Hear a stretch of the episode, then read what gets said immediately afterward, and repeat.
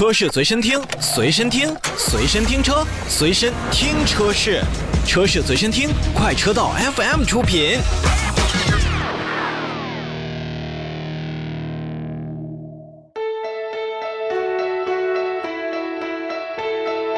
欢迎收听快车道，大家好，我是洪城。大家好，我是一水。大家好，我老车。今天我们带来一款车型的试驾。这辆车其实，在之前的时候就陆陆续续有这个谍照和风声出来，也是这个旗品牌的旗舰车款。呃，也不算，因为上面还有一个九五，对，九五。就是大七座，比这还要大。然后咱们今天要跟大家就直抒心意吧，这个直接要大家来说的是长安的 CS 八五。酷配。啊。啊，这既然说到了这个酷配车型呢，其实大家一想啊，这个是一个轿跑 SUV，国内做轿跑 SUV，我觉得从一九年的一月份开始，我们不管是在春节前还是在春节后，看着各种的这个照片，比如说哈弗 F 七有一个 X，对对吧？东风风然后那个叉五，哎，对 iX 五，然后包括那个我们看到的一些像荣威啊什么的，也都有类似于这样的一个设计，嗯在。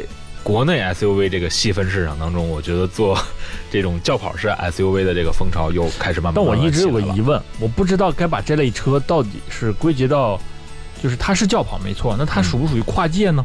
属于啊，肯定也属于。这种细分领域要是再细分的话，我就有点糊涂了。我觉得是这样，就是我在当时试驾的时候也问过，就是随车的，这回随车的不是陪驾教练，特别好，我觉得这回车模。不是不是，这回 这回随车的是这个工厂的这个应该是一线的设计师，一线。哦，他是在我们那个车上是负责整个车身的，就是车身工艺啊，包括一些车身的一些设计，什么风阻啊这样的一套这个设计师。然后他在说的时候，就是说我们确实也没把这个车呀，就是放成那个跟七五或者说跟三五五五这样的非常特别特别想走量的这样的车型。我我们也想第一丰富自己的产品线，嗯，第二呢，用这个八五的这个 Coupe 来进行一个试水，主打一下小高端，哎，又能把咱们品牌所提升，然后又能在这款新车身上放一些自己新的一些设计的元素，嗯，呃，人家也特别。特别坦然嘛，说这个，因为我不是在这个公关这个这个层层级的，所以，呃，我们也承认，就是在去年的长安卖的不好，然后确实是有很多的这个需要改进的地方。实话实说嘛，还是对，所以诚意就行。哎，在这款车身上，大家现在可以去上网啊，搜一下这个图片。呃，从外观上讲，我觉得它的就是后四十五度要比前四十五度看上去更加的。顺眼一些，或者说是更加的会让你有那种更有轿跑的范儿，哎，喜欢那种感觉。那前面为什么说，呃，不是那么的讨喜呢？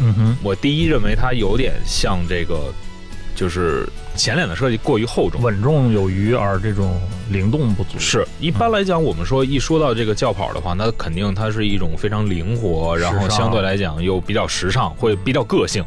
但是看 CS 八五 Coupe 的这个前脸呢，其实当时我们随车就开始聊嘛，就觉得它其实设计两个版本更好，就是有一点像那种一个叫什么都市版，一个叫什么个性版，或者叫什么那个运运动版啊之类之类的。嗯，现在的进气格栅的这种四条镀铬加起来这种前脸太宽大了，太厚实，是。就会有一点会让大家觉得叫头重脚轻那种概念。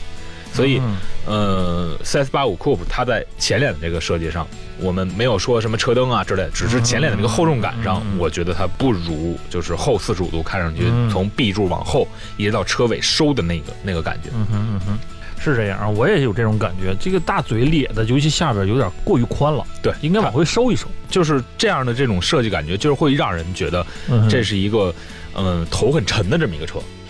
嗯。嗯，但是尾部也确实啊有个亮点，我不知道你们注意到没有，这个算是个小细节吧，它有四个排气管。嗯，虽然虽然只是二点零 T 哈，这个四气排气管是真的啊，全都是真的，哎还是真的。对，这个多唬人啊！嗯。啊，会给大家有那种向前冲的那种那种意味。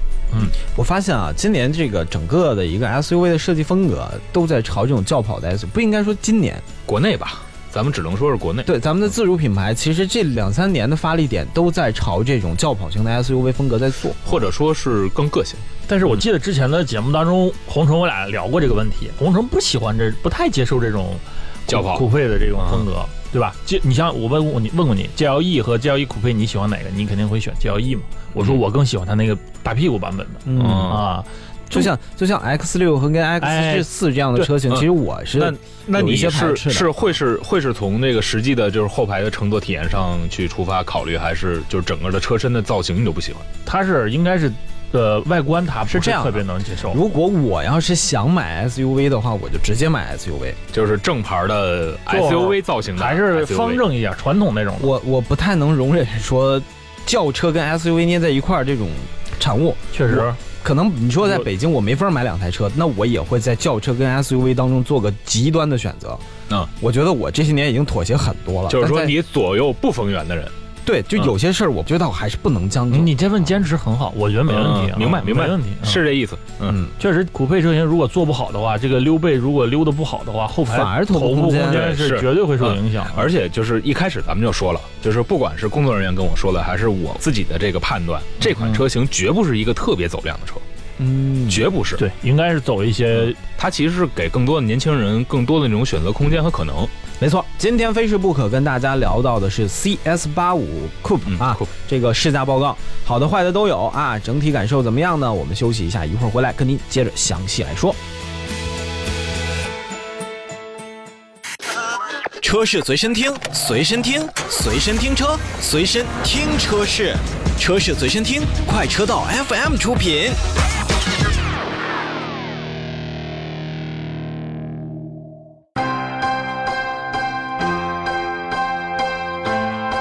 快车道，欢迎回来，非是不可 CS 八五 Coupe。呃，外观、前脸儿、整体造型，咱们都说的差不多了啊。确实，轿跑的设计风格很年轻，很个性化，整体也是看起来算是好看类型的车型，对吧？嗯，尾巴比头发更好看。啊，尾巴比头发更好看。对，这个天棚上面有镶小星星是吧？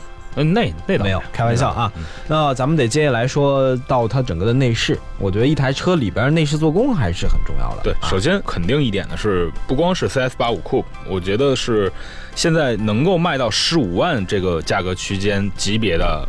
国内的咱们一些厂家，比如说魏、长安啊，包括吉利，包括嗯领克、嗯比亚迪，大差不差。怎么说呢？就是在这个内饰的一些品质上面，我觉得在这种整个的做工啊，包括用料啊，已经是超越了十五万这个级别的合资车型，这是肯定的，嗯一定要是跟大家去肯定这一件事儿。而且，呃，不管是你从视觉感官上看，还是你真的去用手去你去做，你去用你的这个呃身体去体验的这样触感的感官来说的话，嗯呃，我觉得 CS 八五 Coupe 应该是目前长安做的最好的一款车型。嗯我觉得这里边也涉及到一个工业制造的问题了。就是说，我们可以倒回二十年前，嗯，想想那个时候的车的内饰，我们国产的内饰确实跟人国外的差距太大了。那你就就是说，就是内饰设计上方面，这里边可能有两个因素，一个是设计师人的因素，嗯再一个是我们的这个制造水平的能力，还有一个成本控制，其实啊最重要的就是成本控制。这个确实，我们那时候可能相对这个相关专业这个人才是匮乏的、嗯啊，我们的这个制造工业也也跟不上去。但是现在经过咱们这改革开放这么多年的发展了，这个制造能力和这个这个创造能力已经有了飞质的提升，嗯我觉得这方面就已经跟国外的这个水平已经开始拉近了。哦，对了，还要跟大家说一点，就是长安的 CS 八五 Coupe 是在哪儿生产的？不是在重庆，啊，是在深圳。深圳对，工厂它是在这个 DS 的那个工厂里面去生产的。哦，这就是用用用到了一个可能是很新的生产线，这个很新的设备，那我觉得它这个整体这个模具啊、啊，触感啊、哎，就会又会这个大行业呢，你们已经表扬过了。那么我们要下探到车型，我有两个问题。嗯，第一个是有没有硬伤，这是基础分。嗯，第二个是惊喜在哪里？呃，先说惊喜，啊因为这个待会儿说硬伤的时候，可能会给大家描述的比较多。哦，比较。呃，惊喜是在这种内饰的这种感官上，就是第一是豪华，第二是它确实这个各个区域分布的非常明显，而且不管是它的大屏啊，还是下边那个触摸屏，以及中控台横亘在上面的一些这个纹路的背景灯，都是很有气氛的。嗯，再包括座椅的包裹性，我觉得还算比较上佳，所以说整个的这种座舱内的氛围、前排的氛围营造的非常好。然后再说硬伤，硬伤呢就是，呃，首先来讲，它的方向盘虽然是四项可调节，但是可调节的幅度都不大。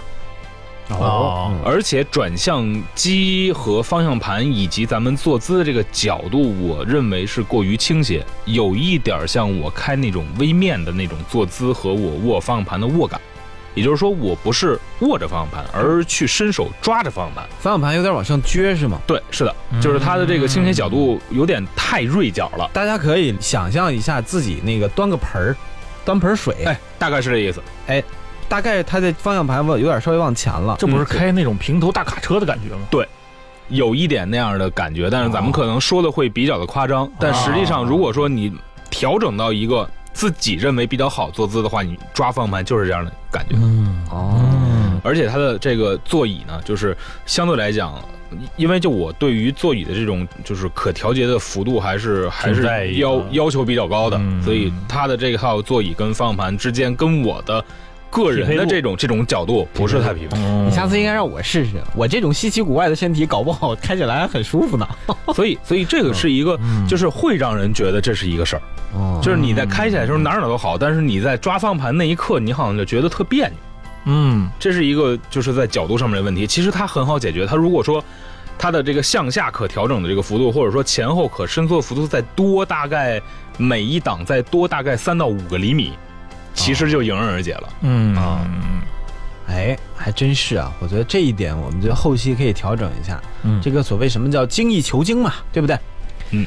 呃，储物空间怎么样？我想问问。嗯，储物空间，这就是现在很多消费者在，也不是说消费者吧，就是我，包括我在内，在看一些车型这个中控台做的非常漂亮的时候，它往往会忽略很多的这个储物空间。嗯，就是这种一体式的这种中控台，然后包括那种现在不都流行大屏幕嘛，对，所以它这种液晶啊，包括一些这个覆盖件，你所能看到的这个范围，往往都没有额外的储物空间了。嗯然后相对来说，CS85 Coupe 它给的储物空间还算多，因为它在中控台上给你设计的两大储物空间的一个区域，一个是挡把旁边的可以放杯架的地方，嗯两个杯架前面还有一个小槽可以竖着放手机，然后第二个呢，就是它在这个挡把的这个后边，也就是这个应该是哦接近自动自动自动刹车的那一块儿，嗯哼嗯，自动驻车那个档位，哦呃，接近于中央扶手那块儿还有两个这个比较小的这个储物空间嗯可以利用嗯，但是呃这款车没有配备无线充电，我觉得这个还呃可还好，就是相相对来讲不符合现在的所谓十五十五万块钱这个国产 SUV 的这样一个配置趋势，哎，它是电子档把吗？呃，电子的，那这一点的话，我觉得它应该跟这个冠道学一下。嗯，你看冠道用的就是这个电子档把，它用的按键的，然后它只用了一电子档把，它省空间嘛，嗯它就用了一块儿，然后它的档把下面给你掏空，那块儿就会形成一个巨大的储物空间，我有好奇的问题：无线充电，你们现在需求高吗？不是很我我我告诉你，这个我们在车上探讨了好半天，就是因为这款车的它它的配置有很多，确实有有很多，嗯到时候嗯嗯咱们在下一趴的时候应该会说到。但是这些配置啊，大家不一定用到。当你不一定用到的时候，但你有，这个就是我有，我有我可以用。人无我有。对，但你没有的时候，我想用，这就是硬伤。嗯，所以现在为什么那么多的厂家，也对对吧？那么多的厂家在配置上都我可能不能随时带着一根充电线，我跟你讲啊，人家都有，你没有，你就丢份儿了。是这意思，这不是就不好意思跟别人打招呼这种感觉。啊，你接着说，我觉得后排还有两个那个可推那个 USB 口也挺好的。哦现在衡量一个车上那个怎么讲说，应该大概有三到四个 USB 口是比较正常的，对前排俩，后排俩，前排俩，后排俩。嗯对你要是连两个 USB 充电的口都没有，那真是出门不好意思跟人打招呼。而且我挺喜欢它的隐藏式设计，平常能放回去。嗯，相对来讲，它都是有盖板啊，或者说有这个伸伸缩的这样的机构。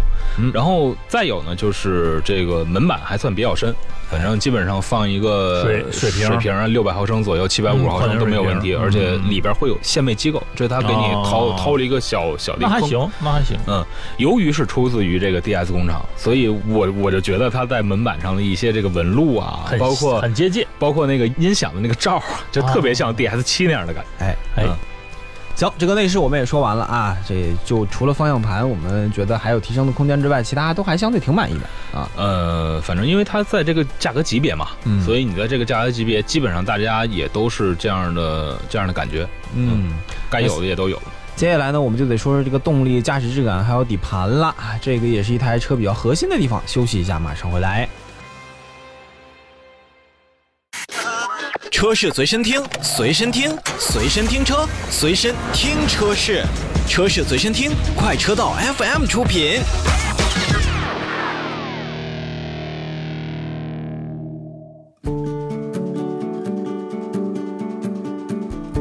快车道，欢迎回来。咱们今天说的是 CS 八五 Coupe 长安的啊，来行驶质感。呃，前期上市就是预售价在十五万到十七万的这个车型都是二点零 T 的，也就是一百七十一千瓦、三百六十牛米的那款，然后配的都是爱信的八 AT，可以。爱信的啊，对。然后爱信的八 AT 现在在谁上面用呢？汉兰达、皇冠、凯美瑞呃凯美瑞这样的车上在用。那么平顺性相对来说，我觉得是不错的。当然你要说细抠它跟那个 ZF 的那个八 AT 到底哪个更好一些，可能 ZF 的这个感觉会更加的顺一点。呃，这款车型首先自重，我觉得应该是还是比较大了，一点七三了，应该是一点七三吨。所以在二点零 T 这款车型上面，如果后续再出一点五 T，就是低价格版本的话，它可能动力就有点差。二点零 T 这个上面，我觉得城里开是比较轻松，而且还有一点，我这个是比较有意思的，就是它在这种等红绿灯的时候，当你没有开启这个启停状态的时候，它的 D 档，你踩着刹车的这个 D 档，当你停下。它会自动脱离到 N 档，也就是这就是电子挡把的这个好处，也就是自动断开了，就是这那种动力的传输，就是电子挡把的好处，太好了啊！我就原来是它有自动的驻车是吗？呃，摁一下 P 档之后，它会有自动驻车。这个东西应该是这样，就是你踩停的时候，你自动切到 P 档，然后那个叫什么自动驻车开启。你你开门的话，当我没有试，你开门是不是跟那个本本田一样会跳到 P？嗯呃，但是它在你等红绿灯，你在挂到 D 档踩刹车的时候，它会给你跳到 N。那应该是打开车门会，这个真的是我觉得会好很多。所谓电子档吧，就是加了很多的电子程序来增加安全性，让大家伙开更舒心。对对对。避免一些不好的悲剧，可不嘛？那个大宾利都没有，而且而且还有一个什么呢？就是这一点的好处在于什么？就是如果你是二点零 T 发动机，而且这二点零 T 它的怠速相对来说调的会稍微高一些，然后它会在你踩刹车等红绿灯，如果你没有 D 到 N 的时候，它会有一些在脚底的震动，它会有动力的传递，嗯，那个离合器会在磨磨磨磨磨这样的感觉，但是你跳到 N 了。你就是一个空档，所以你就感觉好像切开，对，切开动力之后，就车内第一是更安静了，第二你的这个整个的脚感啊，你的这个疲劳度就不会有那么高，所以我觉得这是一个挺贴心的地方。嗯，我看着这台车啊，因为我们没开着，我没碰着，我觉得它离地间隙还挺高的，上车的话就是费劲嘛。正常 SUV 的这个高度没有太高，也没有太低，但是它看起来，但它没有四驱。嗯，但它没有四驱，但是它看起来离地间隙给人的感觉还是看高的，看起来是，嗯，但实际上也没有那么高。呃，说到这个没有四驱，我估计有听众朋友可能就会说，你看这一个 SUV 没有四驱啊，我们也在聊这个事儿，就是也确实是它应该有，就是你你你可以，大家可以不买，会有，但是没有的情况下，大家会吐槽。我觉得这一点才是吻合你刚才洪城说那个，嗯，就是用过了，就你刚才是怎么说的来着？就是你你这个没有四驱，这属于。就不好了，就剩下的我都可以商讨。呃，人无我有，这叫正常；人有我无，这就扣分。啊，对，就我觉得这个你没有四驱，这可能确实还是目前阶段欠缺的。对，以后但应该会有。对，另外再说几个小的一些配置亮点，比如说是 L 二级别的一些辅助驾驶，这个大家基本上都会配备了，所以大家可以去用。然后再有什么自动泊车，这个大家也见怪不怪了。嗯。呃，在高配车型身上，这款车型可以通过这个驾驶的辅助的这个能力，进行在车外用遥控钥匙进行这个狭小车位的前进或者后退。而且在遇到一些障碍物，甚至行人走过的时候，它会微调方向盘去躲避。哦，这个是全车车身雷达包括电控系统所在一起变得更智能的这么一个东西。这就是未来汽车发展方向啊！我觉得这款车型上我找到了很多细小的亮点，就是让咱们在使用当中更加的能够舒适。嗯，这个要给点个赞啊！大家当然，这个最后一点就是它的那个自动泊车找车位的时候，偶尔会出现识别不出来的这种现象。我试过很多二十万的车，其实也这样。我觉得这一点可能是需要加强的吧。一是停车逻辑，还有一部分就是车位的识别的情况。这个我觉得随着硬件的慢慢的发展，会变得更加的好。